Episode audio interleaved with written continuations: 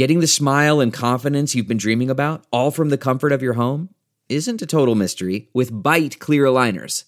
Just don't be surprised if all your friends start asking, What's your secret?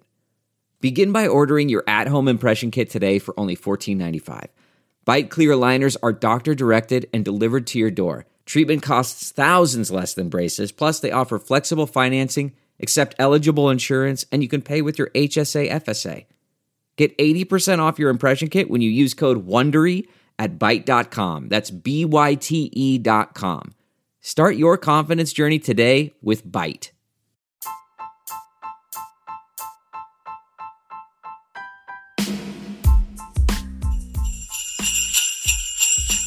Hi, everybody. Sharyl Attkisson here. Merry Christmas and happy holidays. And welcome to another edition of Full Measure After Hours. On today's podcast, if you're confused about the status of various vaccine mandates, you're not alone. We're going to take a deep dive with one attorney who is on the front lines in several of these important court battles.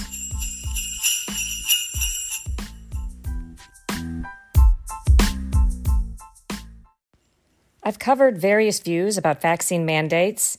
In my cover story on Full Measure a few weeks ago, we discussed it. You can find that if you missed it by going to fullmeasure.news and search vaccine mandates. You should be able to find the story. And I've also aired interviews with a big advocate for vaccine mandates, Professor Lawrence Gostin. I encourage you to watch the story and listen to these views if you haven't already done it, and also research what the White House is saying, what the CDC is saying about all these things. Those views on the pro mandate side of the story tend to be widely broadcast and published. Today, in this podcast, we're going to check in with an attorney who is opposed to vaccine mandates and fighting that battle in court on behalf of a number of groups. His name is Aaron Siri, and here's his interview. And I'll bet people are really confused because you got the you know mandate from the federal government for federal workers you have the federal government's mandate for contractors you have the federal government's mandate for the military um, you have the one for private businesses with 100 or more people what is the landscape in terms of i guess instead of going over each one one by one constantly changing what's happening? Are we moving toward a place where you sense or believe these mandates in general will be said that they can't be done or some of them will or there'll be pardon me they'll be narrowed? What what do you see happening with these decisions so far? In so in broad scope um, I think that most of Biden's mandates will eventually be uh, uh, struck down for one reason, one reason or another, um, often because it exceeds it exceeds the scope of authority that the federal government has to require it. For example, the 100 employee plus OSHA mandate, which has been stayed in the Sixth Circuit. My firm is one of the firms that filed a lawsuit in the Sixth Circuit. Um, I think that will remain struck down. I think that um, most of Biden's mandates will. So, on the federal level, I think that there won't be mandates with regards to the 100 employees, um, with regards to hospitals, and with regards to federal contractors. Um, now, on the state level, I think it's going to end up being a very mixed bag. Um, you know, I think it'll depend on uh, whether it's passed by the legislature in the state versus um, passed, uh, adopted as an executive order or a decree by a mayor. Um, and it might depend also whether or not it's passed by a city council versus the state legislature and so forth. And, it, and it'll just depend on how the state laws and, and constitution are structured and so forth. And I think you're going to see a, a, a big mix across the country not necessarily because any because some are constitutional and some aren't i think that you know, uh, under the Constitution, um, the promise of liberty I, I, is if it doesn't mean that the government shouldn't be able to coerce what goes in or on your body, then I'm not sure what liberty really means. So I think they're all, I think that a fair reading of the Constitution is that they're all unconstitutional, but that's a, you know, there's, um, there's also then the reality of how things will end up winding their way through the court system. So I think what you'll end up with is a mixed bag um, where you'll have looks at the moment like a lot of the red states that have passed laws banning vaccine mandates. You have some done by um, executive order, by, by the, the, the governor's orders on uh, prohibiting banning it, including some that's also done that vis-a-vis mask. And of course, you have about 20, uh, you have over 20 AGs, depending on which vaccine issue we're talking about, that have come out against vaccine mandates in one form or another. So you're going to end up with, in many ways, um, you know, uh, uh, I think parts, big parts of the country where there won't be mandates, where you can basically live your life like you did pre-COVID. Um, and then there's going to be parts of the country that are going to go into this perpetual state of show us your papers to engage in civil society. Um, you know, as you know, you, you, even if you've gotten three shots, soon you're going to need four. It, it appears, according to Pfizer's recent statement, and um, it'll be interesting to see um, how, how long folks in the bluer states tolerate that. From a legal standpoint, although I think I heard you argue that none of these you think are constitutional due to liberty questions, but do you think there is a better argument to states deciding? Because I've heard some people say the federal government has never been allowed to make some sort of national vaccine mandate, but this is this is an issue that is left to states and that that could be more supportable. What do you think about the notion that if it's done at the state level, not the federal level, a mandate might be left to stand? So if it's done at the state level, then it won't um, it won't suffer some of the issues that that are um, plaguing, or I should say, are, are causing the federal mandates to fail. So, for example, um, the the the mandate that companies, the man, the federal mandate um, that companies with over 100 employees need to require the vaccine or test. Um, the, one of the primary reasons that the Fifth Circuit initially now um, uh, has stayed that mandate is because it said that the federal government, OSHA, doesn't have the authority effectively to, to require that. The, the federal government is, is in many ways uh, has limited powers Police powers are reserved for the state. Its primary ability to uh, regulate what occurs between states is through the Commerce Clause, right? Interstate commerce. And, and here, you know, what the court said is that this is not, you know, this, that, and, and OSHA really's power kind of in, in large part derives from the Commerce Clause. And that this wasn't about interstate commerce, the court said. This is uh, clearly about what Biden said it was in his own words. This was about a public health issue. Um, and uh, you know the virus is not contained to the workplace, and so it's plain that what, what the you know what what the um, the Biden administration was trying to do is it was trying to um, address a larger public health issue in its view through um, uh, using piecemeal powers that it has. And here it, it was um, trying to use OSHA to require it in the workplace, but it's not a workplace health issue.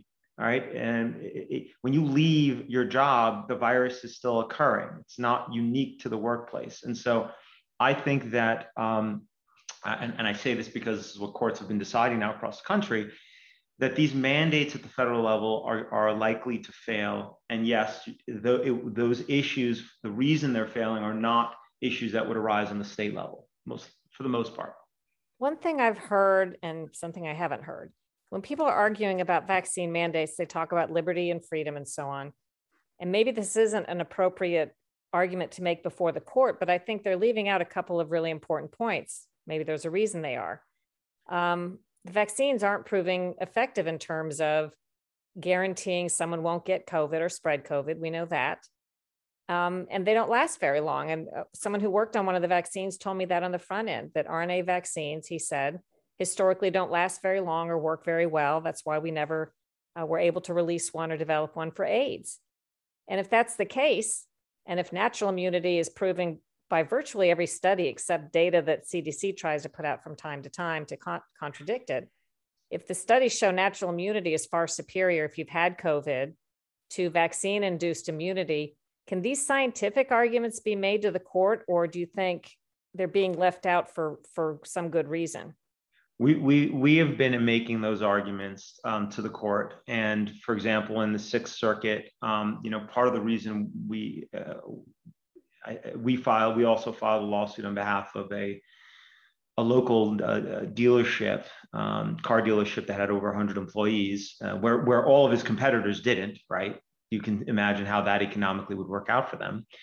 Um, uh, you know, one of the things that we were able to add, I believe, in our arguments that um, the other, some of the other um, plaintiffs that filed didn't, was we made an argument with regards to natural immunity, um, and we also made an argument uh, relating to the science. But it is they're more difficult to make, often because courts just, you know, they've judges are busy. They've got often on their docket thousands often uh, cases often and getting into scientific questions can be complicated and when the government uh, takes a, a, scientific position um, I, I, would say generally speaking and it shouldn't be the case but generally speaking unfortunately judges often shy away from wading into those scientific disputes they don't want to be the arbiter of what the science says and they will often default to what the, the government's position on the science is. Well, I noticed one judge who temporarily suspended one aspect of the federal ban. I forget which one, maybe out of Louisiana, but I'm not sure. Mm-hmm. He started his order by saying something like, vaccines are very, the vaccines are very effective and they work. And this is not about that. And I'm thinking, well, what is he, what basis for that statement? That kind of worried me that he was making such a blanket statement certainly they're not effective in stopping you from getting infected or spread in terms of what used to be considered effectiveness for a vaccine. So, what does he mean by they're very effective? Why is he adopting that position and then, you know, without support, promulgating it on his order, but nonetheless saying that he thought the um, mandates were probably unconstitutional? But uh, it's just it's interesting because, like you say, the judges obviously can't be scientific experts, and yet I don't know they they do maybe that's what you said, tend to adopt the government default position, you know, whatever that may be. I, I call it cultural cognition, and from, in the following, and I and I mean, and this is what I mean by that. You know, for better or worse, when you have thousands of cases to decide, you have to rely on some of your own experience. You can't, you know, judges are only human. Their clerks are only human at the end of the day, and um, um, and, and, and so, it, you know, at the end of the day, they, they have to rely on some of their existing knowledge, their background understanding of the world, you know, just you name it. And so um, that cultural cognition, that background knowledge, it, it works its way into cases, you know, in, in conscious and in unsubconscious ways. And, and what you just said is an example of it, I guess, which is that, you know, th- this judge probably just hears day and night vaccine is safe and effective and it's you know and, and, that's one. And two the popular conception about vaccines is that they prevent infection and transmission. I mean that's what most people think of when they think of a vaccine. Um, they, it's disjointing to even consider the notion for many people that a vaccine can reduce symptoms but yet not prevent infection and transmission which is what appears to be the case here at least you know with delta um, uh, for the COVID vaccines, um, not, as confirmed by the, the director of the CDC, who said as much on CNN, right? That our, the vaccine cannot prevent, does not prevent transmission. That's why the CDC is telling vaccinated people to wear masks. Well, that was after, I'll just point out, the head of CDC yep. falsely said it did prevent spread, and then she had to be corrected. That's not the first piece of disinformation or misinformation CDC has put out, but Yes, yeah, well, well, they've acknowledged this now. Yeah, but when the CDC does it, of course, uh, you know what they say is they're just following the science, um, and they change their position. Uh, in any, so yes, I, I understand, um, but I agree, I agree with your with your bigger point, which is which is that courts should take this into account. If the vaccine, and and and this goes back to my point about liberty interests, if this product is not preventing transmission, if what it's providing is personal protection, then it's like taking a statin. Maybe statins reduce heart attacks, and maybe that even you know reduces a burden on our healthcare system. But we don't mandate people to take statins. We don't mandate people to exercise. Yeah, that'll make them healthier. They'll probably live longer. We don't mandate them to eat healthier that's everybody intuitively recognizes, well, I hope so, as an incredible, you know, uh, uh, uh, um, um, um, intrusion by the government on one's liberty interests of all stripes, right? I mean, I'll say it again. If you know, if the government co- coerce what goes on or in your body, really, what rights do you have? And it's especially pernicious when it's a product that doesn't, that is personal protection. Stick around. There's more after a short break. A few of you have asked how you can support independent journalism like you find at Full Measure and SharylAttkisson.com amid an increasingly managed and censored information landscape. At my website, Google Ads and Facebook have censored factual, footnoted, and cited posts, and Google demands daily that I remove dozens of pages from my website, which I won't do. These are factually accurate, cited news stories on topics that powerful interests apparently don't want you to know about. Well, now you can support off narrative journalism by visiting the Sharyl Attkisson store at SharylAttkisson.com for products that will tell the world you're an independent thinker, and there are great gift ideas there for your independent thinking friends and family, too. Proceeds go to support a variety of independent journalism causes besides maintaining the website, including funding college journalism awards for independent off narrative student reporting. You can make a difference. Do you have something to say and want to make your own podcast? Let me tell you how to do that for free with Anchor. Anchor has creation tools that let you record and edit your podcast right from your phone or your computer. You can even add any song from Spotify directly to your episodes. Anchor will distribute your podcast for you so it can be heard on Spotify, Apple Podcast, and many more places, and you can make money from your podcast with no minimum listenership. It's all you need to make a podcast in one place download the free Anchor app or go to anchor.fm to get started. Well, part two of something that I, I failed to bring up, but I think is also often not discussed in the equation, but it's the elephant in the room.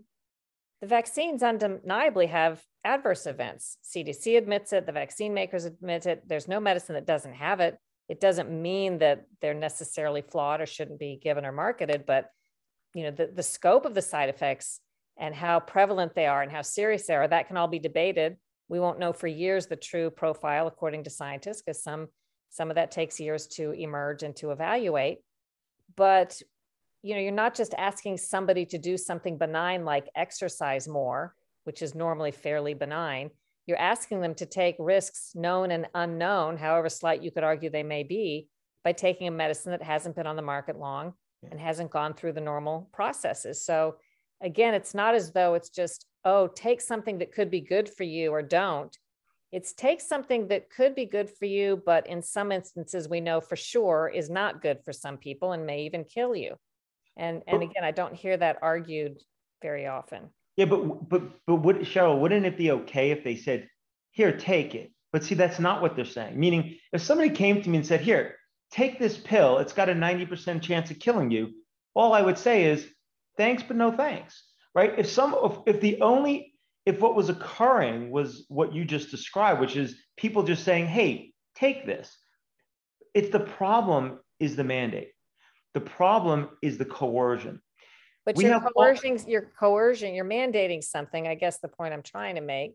Yeah. mandating something that has a risk, a very real risk to some people and some more yeah. than others, an established but, risk. Absolutely. Again, argue over it, but I don't hear people telling the courts, maybe you guys did, that not only is the mandate wrong, but you're you're forcing people to take a medicine that could potentially rarely kill you. Well, uh, the, the, the, as you pointed out, the safety profile remains to be completely seen. So, you know, we, um, you know, in terms of rarely kill you, one has to reserve judgment, I think, until we the, the long-term data is in. But with that said, um, and it may very well be the case. But to to the bigger point, absolutely. Uh, you know, the, the the way I hear all, people often say it, where there's a risk, there must be a choice. I like to just say there must be a choice. but um, um, but yes, certainly when there is a risk, there should be a choice. Um, it shouldn't be that you're mandated to take it, and, and then on top of it, you can't even sue for injuries if you're harmed. It, it's it's an incredible state of affairs, honestly. When I think anybody who steps back and really thinks about it. Um, but I, um, I can say that in, in our papers, we do point out that there is a risk, and that's an additional layer to this as well. I completely agree. And before we leave, that you can't sue for harm, um, I'll mention to people that's more than just a financial thing.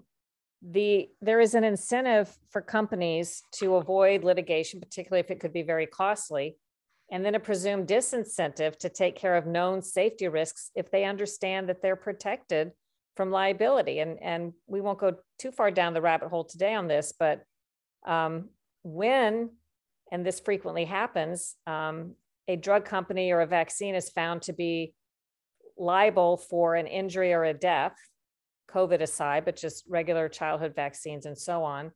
The drug companies don't pay. Typically, this is paid from a fund that's generated, tell me if I'm wrong about this, by a fee that we pay on every dose of vaccine, goes into a trust fund, and the US government defends the vaccine companies. They never have to pay a penny, they don't have to give discovery in court. We don't get to see their documents. This is a special arrangement that happens that some argue, and I think they're correct, is a disincentive for them to address safety issues because it never really costs them.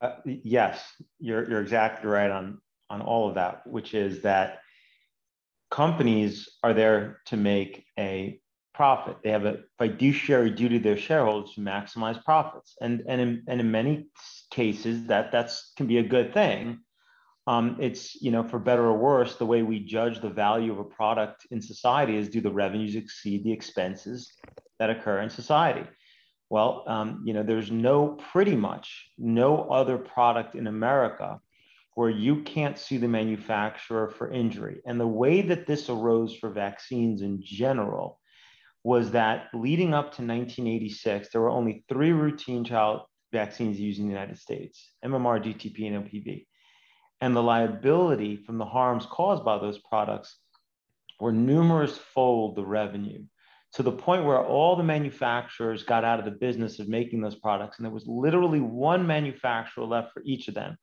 And the last manufacturer, in particular for the DTP vaccine, said, hey, we're pulling out um, and we're not going to make this anymore. Because according to the US Supreme Court decision, actually, that there was its its liabilities were 200 times its revenue.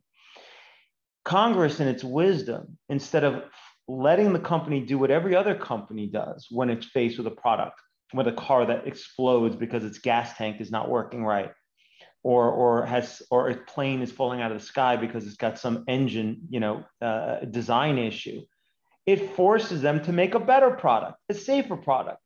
But Congress, in its wisdom, instead decided, you know what, we're not going to do that. We're going to give you immunity from liability so that the parents of these children can't sue you. So that this way you can keep your product that's causing these injuries on the market and you can continue to sell it. And so instead of being able to sue the pharmaceutical companies for these injuries, what Congress set up as part of this uh, law it passed in 1986 called the National Childhood Injury Act of 1986 is it set up what's known as it's commonly known as vaccine court, which is what you were referring to. It's more technically known the vac- as the Vaccine Injury Compensation Program, and it is part of the Federal Court of Claims in Washington, D.C. And if you're injured by a vaccine, um, then pretty much all vaccines, you or your child, then you have to bring a claim in this specialized program. You don't get a judge that's uh, appointed under Article 3 of the Constitution. You get what's known as a special master. And as you pointed out, that program is funded by an excise tax that's uh, every parent pays and every person pays for each dose of vaccine um, that they're given. In this program, you are suing the Secretary of the Department of Health and Human Services. You are literally suing the head of the federal health agency, the very department in which CDC, NIH, FDA is located. You are suing the very people that also tell you the vaccine is safe. And if they do any safety study that shows that, let's say, X vaccine causes 1% of asthma cases. What are the lawyers in the vaccine court going to do? They're going to use that study against the federal government to establish liability. That creates an incredible conflict, structural conflict of interest, in our federal health authorities conducting any safety study or admitting any safety issues because you literally made them the defendant in vaccine court, statutorily mandated to fight against any claim that a vaccine causes injury. It's an incredible state of affairs in that regard. Now, in that program, you might think, well, maybe you can reveal the truth, but you can't because, as you pointed out, Sharyl, you can't get depositions of the pharmaceutical companies. You can't uh, get documents from the pharmaceutical companies. Um, you can't do any discovery as of right. And the special masters will typically never let you, they will never let you, uh, as of, uh, in my experience, depose the pharma companies or get their documents.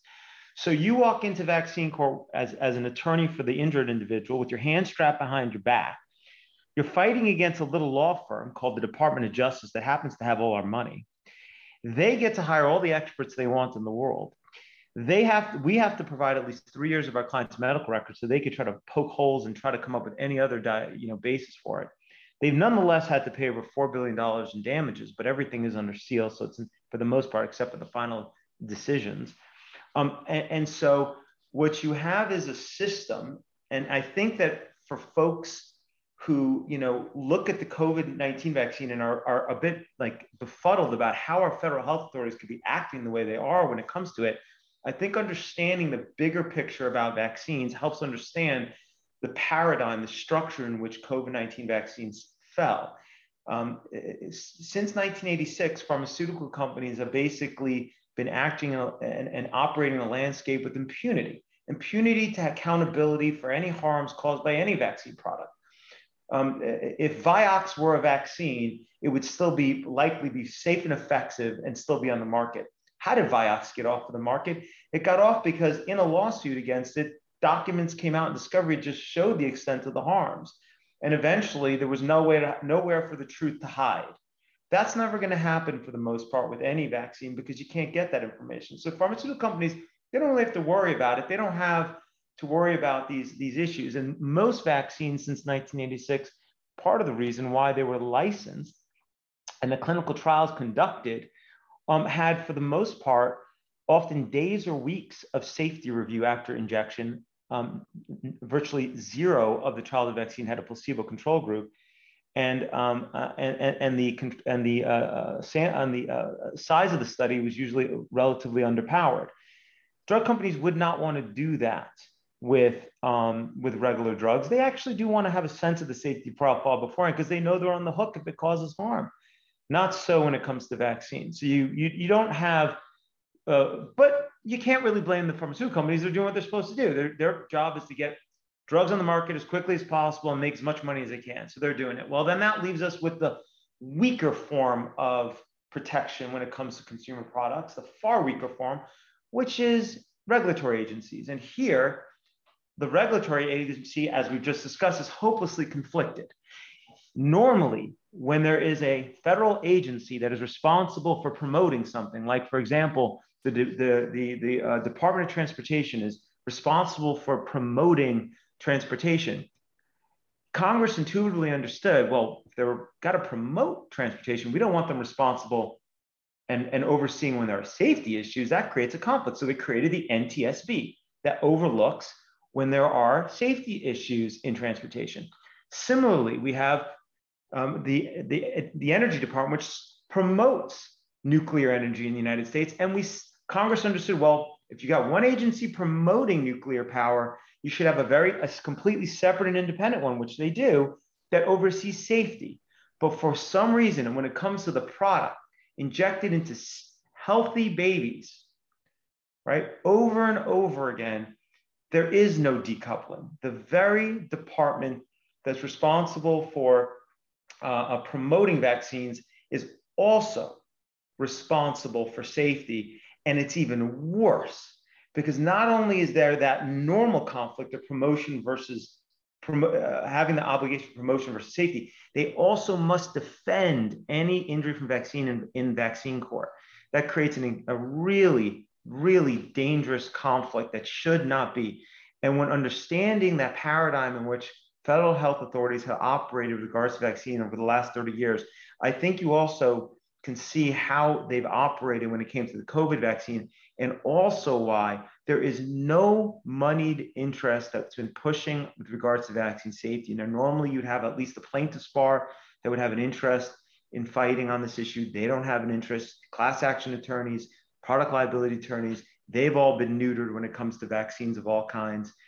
And so what you end up with is all the moneyed interests are all on one side of this line. And basically, there's nobody pushing and so you've got this, you know, basically out of control narrative regarding vaccines that have elevated them to a status that it's almost um, creates uh, it's almost uh, to the form of a belief. People have these belief in these products where you oftentimes they can't even talk about it rationally because when you challenge people's beliefs, they react with emotion.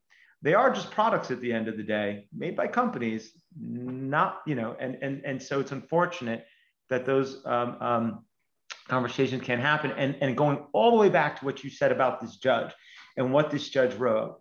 This judge has lived in, in, in a country in which pretty much everything this judge has heard over the last 20 years has, or 50, especially as time has marched on, has come out of our federal health authorities. And that's all been positive, positive, positive.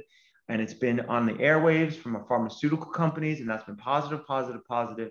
There are no commercials like you'll see for you know mesothelioma or other drugs.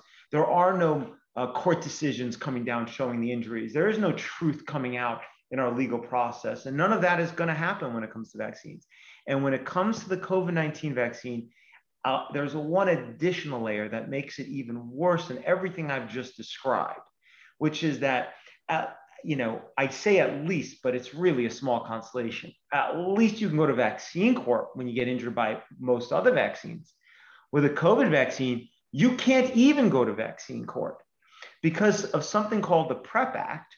Okay, the Secretary of HHS, yet again, our federal health authorities have given Pfizer, Moderna, J&J an even additional layer of immunity for any injuries. Not only do they have immunity, the normal immunity, but they actually, there's another layer of immunity th- that they've added that you can't even go to vaccine court.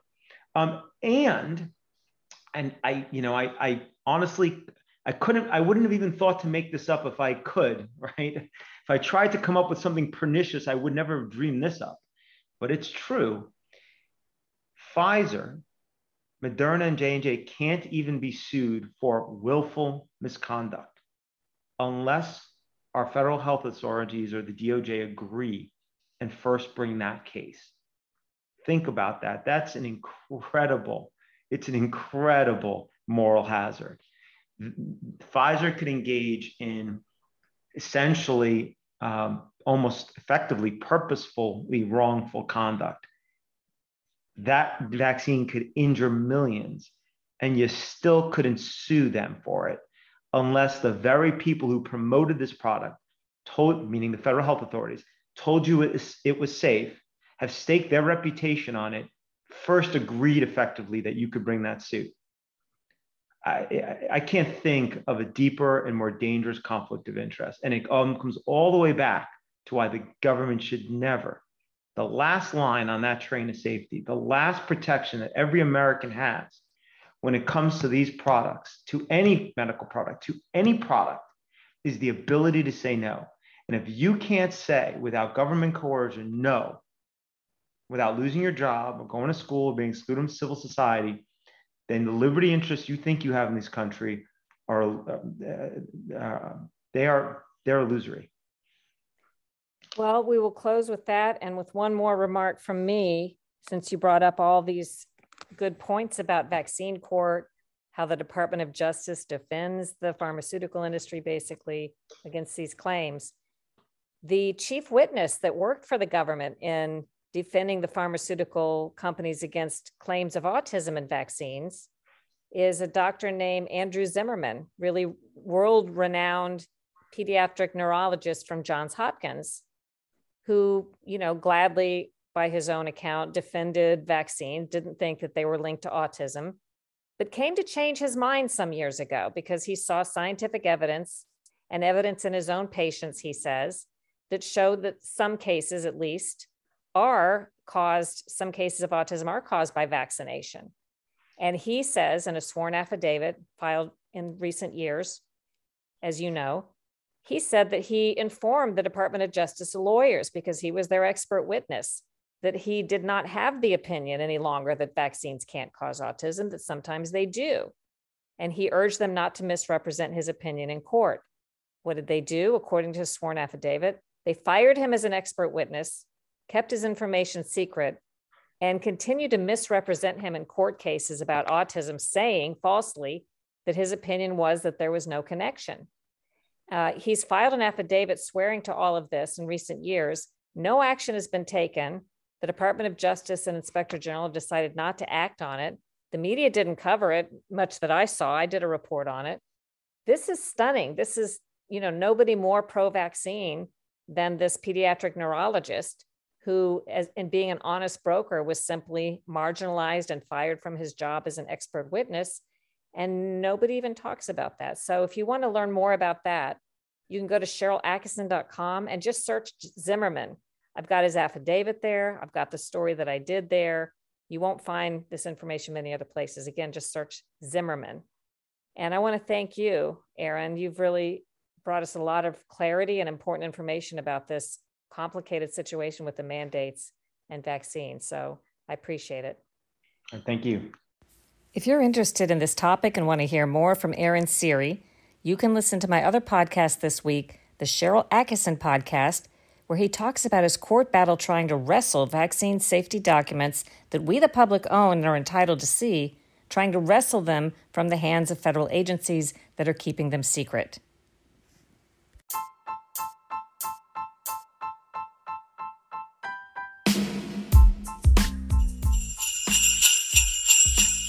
Hi, everybody. Sharyl Attkisson here. Merry Christmas and happy holidays and welcome to another edition of Full Measure After Hours. On today's podcast, if you're confused about the status of various vaccine mandates, you're not alone. We're going to take a deep dive with one attorney who is on the front lines in several of these important court battles.